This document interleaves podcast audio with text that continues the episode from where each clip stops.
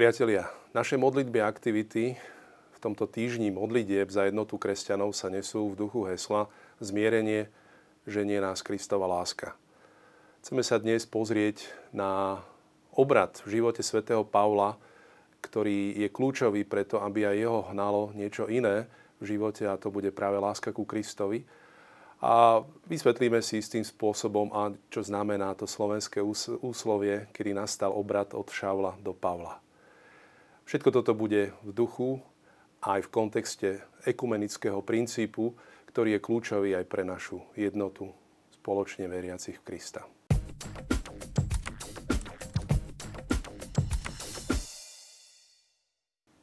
Okrem Pána Ježiša, ktorý spája všetkých kresťanov dovedna, je práve postava svätého Pavla, velikána obra kresťanstva, tou, ktorá spája všetkých kresťanov. Sviatok obrátenia svätého Pavla, ktorý slávime 25. januára a ktorým sa končí týždeň modlitieb za jednotu kresťanov, sa v tomto roku niesol v duchu hesla Zmierenie, ženie nás Kristova láska. V sviatku slávime jedinečné zjavenie Pána Pavlovi na ceste do Damasku. Táto udalosť sa datuje približne do rokov 34 až 36 po Kristovi. Výraz obrátenie svätého Pavla tu chápeme však trošku v širšom slova zmysle, pretože bežne obrátenie v úzkom slova zmysle chápeme u pohanov, respektíve neveriacich, v prijatí viery v Boha, respektíve u Žida alebo kresťana. Obrátenie v širšom slova zmysle znamená opätovný návrat k Bohu, zmena svojho správania, zrieknutie sa hriechu. No v tomto prípade u Pavla je obrátenie iné. On veril v Boha. Do istej miery začína inú životnú cestu.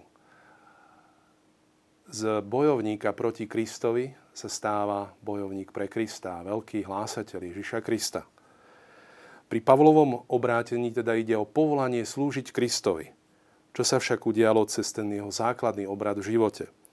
A práve túto udalosť tohto učiteľa, ktorý je zbožným a slobodným učiteľom vo viere a pravde, si priblížime vo svetle udalosti zo Skutkov apoštolov v duchu textu Skutkov 22.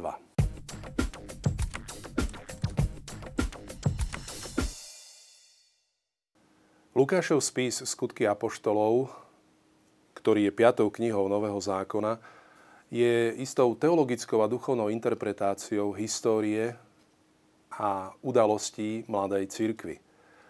Tento spis bude teda aj teologickou a duchovnou interpretáciou života svätého Petra a Pavla. Skutky apoštolov nám rozprávajú až 3-krát o udalosti, ktorá sa odohrala na ceste do Damasku. Prvýkrát sa hovorí o tejto udalosti v tretej osobe. Hovorí sa o Pavlovi, ako odchádzal s listinami od veľkňaza, aby šiel prenasledovať kresťanov. Druhýkrát sa hovorí v Skutkoch 22 pri Pavlovej obhajobe, apológii pred rímskym vodcom. Pavol obhajuje seba. A tretíkrát nakoniec v tej najkratšej forme hovorí opäť pri obhajobe Pavol o tejto udalosti na ceste do Damasku, kedy sa už v Cezareji Prímorskej obhajuje pred svojou veľkou cestou do Ríma, ktorá bude cestou, na konci ktorej sa má vyriešiť prípad svätého Pavla. Trojité spomínanie tejto udalosti naznačuje veľkú dôležitosť. Je to teda kľúčová vec v živote svätého Pavla. A práve aj na toto obrátenie svätý Pavol neustále reflektuje vo svojich listoch. Bežne práve listy svätého Pavla, ktorých máme 13, sa pokladajú za primárny zdroj pri popise aj pri zostavovaní jednotlivých udalostí v živote svätého Pavla. Ale Skutky apoštolov sú ako sekundárny veľmi dôležitý zdroj a práve na túto udalosť obrátenia na ceste do Damasku poukazujú aj samotné listy. Spomedzi 13 listov poznáme 7 tzv. Protopavlovských, kde sa nerieši autorita týchto listov a všetky sa pripisujú Pavlovi, a práve v týchto listoch Pavol odkazuje na túto udalosť. Je to list Korinťanom, ktorý nám hovorí o zjavení Pána v 9. kapitole, kedy Pavol otázkou "Nie som apoštol, vari som nevidel Ježiša nášho Pána?" poukazuje práve na túto udalosť, ktorá sa odohrala na ceste do Damasku. Podobne v 15. kapitole tohto veľkého náukového listu, prvého listu Korinťanom, Pavol hovorí o postupnom zjavovaní sa zmŕtvychvstalého Ježiša Krista, jednotlivým apoštolom, kde Pavol postupne prezentuje to, že Kristus sa zjavil najskôr Kéfasovi, potom 12, potom sa zjavili viac ako 500 bratom naraz, väčšina z nich žije doteraz, niektorí už zosnuli. Potom sa zjavil Jakubovi a potom všetkým apoštolom a poslednému zo všetkých, ako nedôchodčaťu, zjavil sa aj mne. Veď ja som najmenší spomedzi apoštolov. Takže toto spomínanie v liste Korinťanom je veľmi dôležité, aby sa tvorilo prepojenie medzi skutkami apoštolov a listami svätého Pavla. Zároveň to bude aj ďalší náukový list, a to je list Galatianom, ktorý hovorí vo svojej úvodnej časti, ale keď sa Bohu, ktorý si ma už v lone matky vybral a svojou milosťou povolal, zapáčilo zjaviť vo mne svojho syna, aby som ho zvestoval medzi pohanmi. Neradil som sa už s telom a krvou, poukazuje teda na to, že už sa neradil s ľuďmi, ale v podstate je ten, ktorý je vyvolený pre túto misiu pohanov priamo Ježišom Kristom, a až potom neskôr navštívi apoštolov v Jeruzaleme. Na to, že bol Pavol za apoštola vzkrieseným Kristom povolaný, poukazuje na začiatku každého jedného listu z tých 13 spomínaných listov, ktoré sa pripisujú Pavlovi. No a práve to rozprávanie, ktoré môžeme označiť ako obhajujúce alebo ako apológiu, si priblížime konkrétne v jednotlivých krokoch teraz postupne, aby sme dopad tejto udalosti na život svätého Pavla a na jeho ďalší kurz a obrad v živote poukázali práve aj v duchu teologického spracovania svätého Lukáša v Skutkoch apoštolov 22.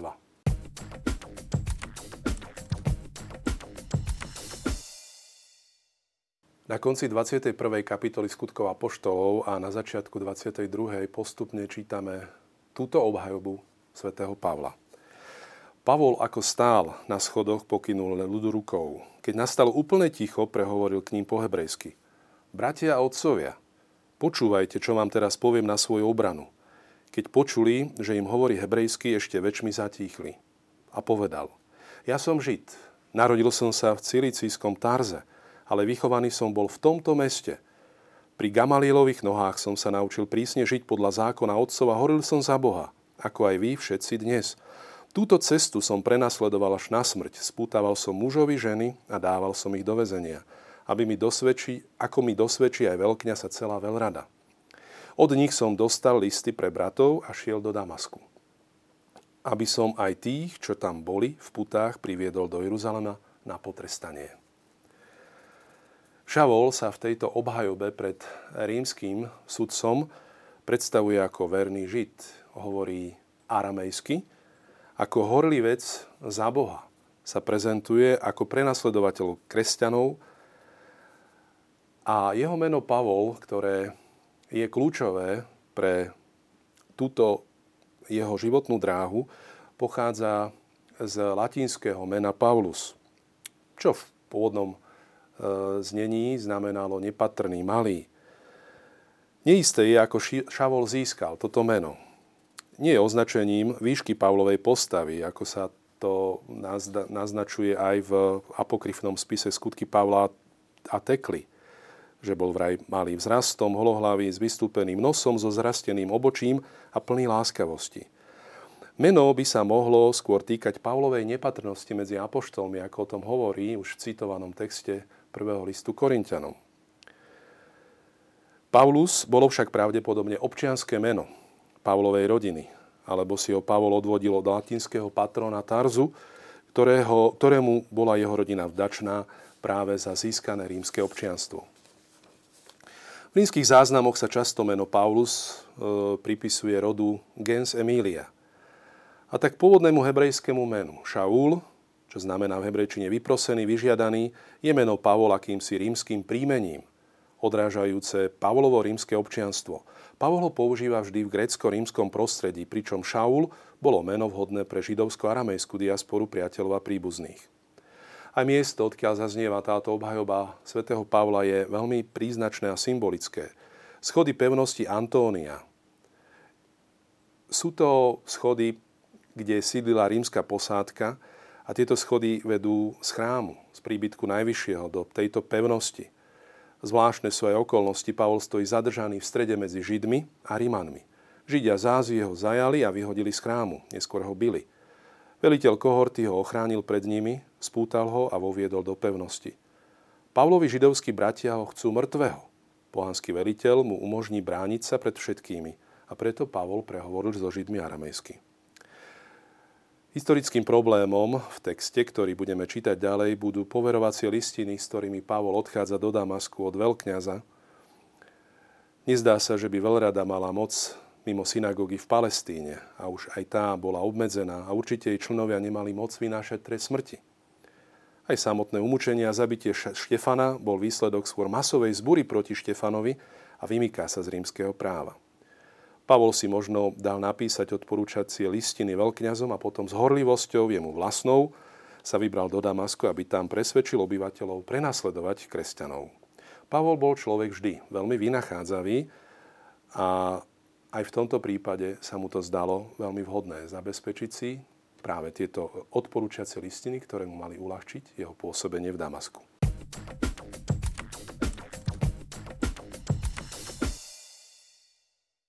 Ďalej text skutkov 22 pokračuje. Ale ako som šiel a blížil sa k Damasku, zrazu ma okolo poludňa zalialo jasné svetlo z neba. Padol som na zem a počul som hlas, ktorý mi hovoril: Šavol, Šavol, prečo ma prenasleduješ? Ja som odpovedal: kto si, Pane? A on mi povedal: ja som Ježiš Nazarecký, ktorého ty prenasleduješ. Tí, čo boli so mnou, svetlo videli, ale hlas toho, čo so mnou hovoril, nepočuli. Dalo by sa aj preložiť: nerozumeli. I povedal som: čo mám robiť, Pane? A Pán mi povedal: vstáň a chod do Damasku, tam ti povedia všetko, čo ti je určené urobiť. Keďže som prejazd toho svetla nevidel, viedli ma moji sprievodcovia za ruku, a tak som prišiel do Damasku. Istý Ananiáš, nábožný muž podľa zákona, ktorému všetci tamojší Židia vydávajú svedectvo, prišiel za mnou, pristúpil a povedal mi: brat Šavol, pozeraj. A ja som ho v tú hodinu videl. Tu on povedal: Boh našich otcov ťa predurčil, aby si poznal jeho vôľu. Videl spravodlivého a počul hlas z jeho úst. Lebo mu budeš pred všetkými ľuďmi svedkom toho, čo si videl a počul. A teraz čo čakáš? Vstaň, daj sa pokrstiť, zmyj svoje hriechy a vzývaj jeho meno. Pavol cestoval z Jeruzalema do Galilei a za Galileou sa neskôr napojil práve na obchodnú cestu Via Maris, ktorá šla poblíž moru a končila v Damasku, v regióne Arábie, pretože túto oblasť spravoval kráľ Areta IV. Z Petry, ktorá je dnes v Jordánsku, a celá oblasť sa nazývala Arábia. Pavol ide v karaváne bez vojenského sprievodu a bez chrámovej stráže. Na prevoz vtedy ľudia používali bežne osly, mulice alebo aj kone. Bohatší ľudia cestovali v navoze. Lukáš spôsob Pavlovej cesty neupresňuje, nebolo to dôležité. Keď sa však hovorí, že Pavol padol na zem, používa sa bežné biblické vyjadrenie reakcie človeka na Božie zjavenie, kedy vizionár od strachu padne na tvár. Kôň sa tu teda nespomína, ako je to častokrát naznačované aj v opise Pavlovho obrátenia, a ako to naznačuje aj tento známy Caravaggiov obraz, kde Pavol padol z koňa. Nie je dôležitý spôsob dopravy. Dôležité je, čo sa odohralo. Čo je veľmi zaujímavé, je všimnúť si, že medzi všetkými tromi rozprávaniami, ktoré sa nachádzajú v skutkoch apoštolov, sú aj isté výrazné rozdiely.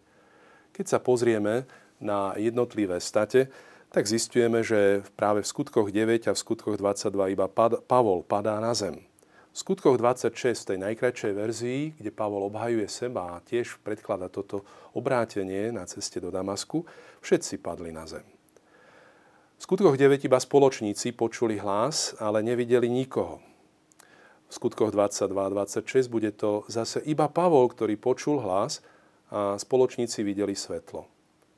No a posledný rozdiel, ktorý je markantný, je, že Pavol prijal apoštolát od Ananiáša v Damasku a prijal od neho aj krst, o čom mlčia skutky 26.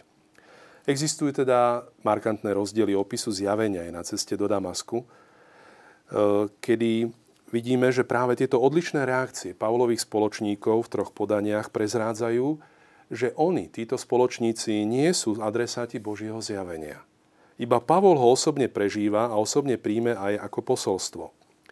Spoločníci sú tak iba dôveryhodnými svedkami, že Pavlová skúsenosť Nebola len nejaká subjektívna halucinácia zo zvuku alebo zo svetla, alebo nebodaj nejaký slnečný úpal, ako sa to pokúšajú aj niektorí racionalisti vysvetliť. Ale je to udalosť, ktorá sa dá chápať iba duchovne a teologicky. Je to zjavenie. Práve silné svetlo na poludnie sprevádza aj hlas. Všetky tri podania sa sústreďujú jasne však na dialóg Pána s Pavlom. Obsah dialógu je v podstate rovnaký vo všetkých troch príbehoch a to je veľmi podstatné. Dvojité zvolanie Šavol, Šavol je odrazom naliehavosti a tiež je odrazom Božích zjavení Abrahámovi, Jakubovi aj Mojžišovi. Otázka, prečo ma prenasleduješ, odhaluje jedinečnú situáciu. Ten, čo hovorí z Božieho svetla, sa identifikuje s prenasledovanými, s prenasledovanou cirkvou, čo napokon núti Pavla zmeniť svoje plány v Damasku. Iné odlišnosti v podaniach sú odrazom literárno-teologického zámeru svätého Lukáša v spracovaní udalostí. Scéna Pavla, padnutého na zem a oslepnutého svetlom, je v protiklade s Pavlom ako prenasledovateľa plného iniciatívy. Musí byť za ruku dovedený napokon do Damasku a Pavol získa opäť zrak, ale až po príchode Ananiáša, keď bude pokrstený. Cesta obrátenia, ktorá vychádza z Ježišovej iniciatívy, predpokladá teda prijatie slova vo viere a zároveň aj dar Ducha Svätého v krste. Pavol sa práve na základe toho stáva jedným z bratov spoločenstva, čo Ananiáš vyjadril slovami: brat Šavol. V dvoch výrokoch Ananiáša sa spájajú dva rozmery Pavlovej skúsenosti. Jednak fyzického uzdravenia, je to veta, keď hovorí Ananiáš: brat Šavol, pozeraj, a zároveň duchovnej premeny vo výzve: daj sa pokrstiť, zmy svoje hriechy a vzývaj jeho meno.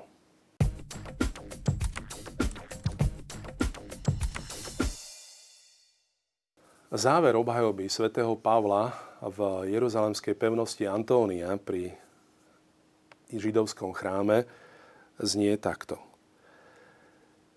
Keď som sa potom vrátil do Jeruzalema a modlil som sa v chráme, padol som do vytrženia a videl som ho, ako mi hovorí: ponáhľaj sa, rýchlo odíď z Jeruzalema, lebo nepríjmu tvoje svedectvo o mne. Ja som povedal: Pane, oni vedia, že ja som zatváral do väzenia a bil po synagogách tých, čo verili v teba. A keď vylievali krv tvojho svedka Štefana, a ja som bol pri tom, schváľoval som to a strážil som šaty tým, čo ho zabíjali. Ale on mi povedal: choď, lebo ťa pošlem ďaleko medzi pohanov. Pohyb v celej stati Skutkov 22 sa teda deje z Jeruzalema do Damasku a z Damasku opäť do Jeruzalema, kde napokon Ježiš Pavlovi potvrdil jeho misiu medzi pohanmi. Čím sa potvrdí, že cirkev cez Ananiáša tým Pavla už poverila, čo sa neskôr v Antiochii potvrdí, keď čítame v Skutkoch apoštolov 13, ako bude Pavol spolu s Barnabášom vyslaný na cestu na misiu pohanov. A práve tu sa stáva z Pavla apoštol národov, ktorý sa angažuje v tejto misii až do konca svojho života. Jeho tri veľké misijné cesty o dĺžke 14 a 16 000 kilometrov sú toho úžasným dôkazom. Môžeme povedať, že Pavol sa stal kresťanským Odiseom, teda starovekým cestovateľom, ktorý ohlasoval Ježiša Krista, pričom mu táto plodná činnosť priniesla už od začiatku utrpenie, väzenie a napokon aj smrť. Na svedectvom práve toho utrpenia je aj stať, ktorú si práve prechádzame. Ak by sme však chápali Pavlovu zmenu iba ako obrátenie v oblasti morálky, znamenalo by to, že Pavol pochopil zlo, ktoré robil, a začne usilovne meniť svoj život. Poukazovalo by to opäť na Pavlovu huževnatú vôľu, ktorá mu nikdy nechýbala, ale teraz už iba inak nasmerovanú. Skúsenosť, ako sme videli na ceste do Damasku, nie je iba prechodom Pavla pod inú zástavu, kde horlivý strážca zákona od určitého momentu vloží svoju horlivosť a činnosť do služby Krista. Bola by to len zmena v objekte, od zákona ku Kristovi. Pavlovu zmenu pochopíme, ak vnímame Božiu iniciatívu ako rozhodujúcu v Pavlovom živote. Pavol svoju skúsenosť s Ježišom vyjadruje vo svojich listoch, ako sme videli, v spomínaných výrokoch cez sloveso zjaviť, apokalypsaj, ktoré dobre poznáme z podstatného mena Apokalypsa, ktorá označuje poslednú knihu Biblie. Takže Bohu sa zapáčilo zjaviť mu svojho syna Ježiša Krista. Iniciatíva prichádza od Boha. Po svojom dovtedajšom živote sa Pavol pokúšal zmocniť a hľadať Boha, no na ceste do Damasku sa Boh zmocní jeho a nájde si ho práve v zjavení svojho syna. Cez neho Pavol pochopí, omily a zmije ich vo vode krstu, ktorý len dotvrdí jeho bytie v Kristovi. Keď mu Ananiáš povedal, daj sa pokrstiť, zmy svoje viny. Pavlova dovtedajšia silne na človeka zameraná spiritualita bola o jeho osobnej snahe, čo vyjadril napríklad vo Filipanom 3. Ja by som mohol aj do tela vkladať nádej. Ak si niekto myslí, že môže mať nádej v tele, tým skôr ja. Na 8. deň obrezaný, z Izraelovho rodu, z Benjamínovho kmeňa, Hebrej z Hebrejov a tak ďalej. Ale čo mi bolo ziskom, kvôli Kristovi pokladám za stratu. A Pavol je veľmi expresívny, keď dodá, pre Krista som všetko stratil a pokladám za odpadky. Je to veľmi silné expresívne grécke slovo. Aby som získal Krista. Takže osoba vzkrieseného Ježiša Krista sa zrazu pre Pavla stáva tou najcennejšou perlou, cez ktorú nadobudne udivujúci odstup od všetkého cenného, čím bola dovtedy práve jeho židovská viera a tradícia. Pavol totiž dovtedy nevnímal Boha ako autora a pôvodcu všetkého dobra, ale v centre všetkého bolo jeho vlastníctvo, jeho pravda, jeho poklady. Bol to síce postoj bezúhonný zvonku, ale znútra to bol postoj vlastníctva akejsi materiálnej lásky k Bohu, ktorá narušovala vzťah k nemu. A práve utržená slepota z oslnivého Božieho svetla na ceste do Damasku túto duchovnú temnotu v živote Pavla diagnostikovala a symbolizovala. Krst, ktorý potom prijal v damaskej cirkvi, zasa poukazoval na Pavlovo povstanie z tejto temnoty. Pavlova dráma je teda zložitá udalosť, ktorú môže žiť každý jeden z nás a dokonca aj veľmi nábožný človek, keď nám hrozí, že takýto postoj zvráti obraz Boha v nás. Z tohto postoja vychádzala i Pavlova násilnícko voči kresťanom, ktorá bola plodom akéhosi náboženského fanatizmu, hoci Pavol žil zákon bezúhonne. No neskôr v 1. Timotejovi v 1. kapitole smelo povedal o sebe, bol som predtým rúhač, prenasledovateľ a násilník, no dosiahol som milosrdenstvo, lebo som to robil z nevedomosti a v nevere. Bol rúhač, no nie proti Bohu, ale bez toho, že by o tom vedel, obracal sa proti Kristovi v záujme svojej židovskej viery. Neskôr s úplnou samozrejnosťou opisuje svoju prvú etapu života ako života prežitého v hriechu, pretože jeho vzťah k Bohu bol od základov nesprávny.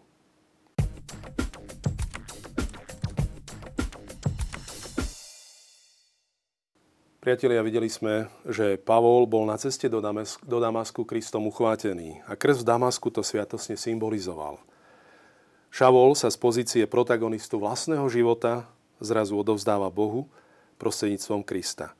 V liste Galatianom to veľmi pekne povedal, že Bohu sa zapáčilo povolať ho už od lona jeho matky, aby zjavil v ňom svojho syna. Pavlovo obrátenie je teda povolaním zvestovať evanjelium medzi pohanmi.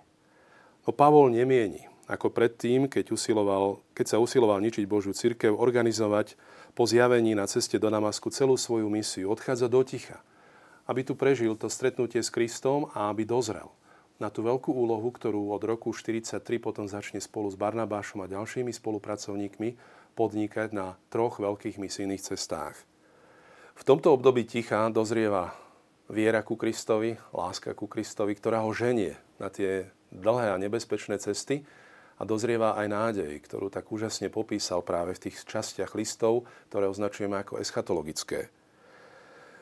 Práve Pavlové listy nám zjavujú túto tému, čo znamená byť s Kristom, čo znamená prijať Krista. Dlho sa v biblickej exegéze riešil problém, čo je stredom Pavlových listov, čo je tá základná téma. Oddelení bratia veľmi silne vypichli práve aj cez svojich reformátorov, najmä cez Martina Lutera, že je to téma ospravodlivenia alebo ospravedlnenia cez vieru v Ježiša Krista. Dnes sa začína prehodnocovať, či toto je skutočne základná téma všetkých listov, totižto pretože túto tému ospravedlnenia vnímame jasne v liste Rimanom, Galatianom a šťastie v liste Filipanom. Bežne tieto listy sú označované ako antijudaistické. Ostatné listy, najmä 1. a 2. Korinťanom, ale aj listy Solunčanom sú označované ako antientuziastické, kde Pavol rieši isté problémy v komunitách a naznačuje, čo je dôležité, čo je kľúčové. A tam by sa dala tá základná téma, ktorá ide však naprieč všetkými listami, označiť byť syn Kristov, s Kristom, byť s Pánom, byť s ním. A práve toto, zdá sa, je ten základný moment a základná téma, ktorú Pavol tak úžasne zachytil vo svojich listoch, ktoré sú náročné na čítanie, ale zároveň sú veľmi podnetné aj pre naše ekumenické úvahy. A tak v duchu týchto Pavlových slov byť s Kristom naďalej platí aj ten základný ekumenický princíp, ktorý zostáva, čím bližšie budeme ku Kristovi, tým bližší si budeme navzájom. Teda byť s Kristom je kľúčové, to základné, aby aj v našich ekumenických snahách tieto snahy skutočne prinášali úžasné plody a výsledky. Tak ako jednota, za ktorú sa Ježiš modlil vo svojej veľkňazskej modlitbe, bude darom nebies, zároveň je pre nás aj táto Ježišová túžba výzvou k tomu, aby sme sa my stali bližší ku Kristovi a tak rástli aj navzájom v jednote spoločnej. Priatelia, ďakujeme za vašu pozornosť, za vašu priazeň a ak máte námety, podnety, komentáre, očakávame ich v redakcii našej televízie. Dovidenia na budúce.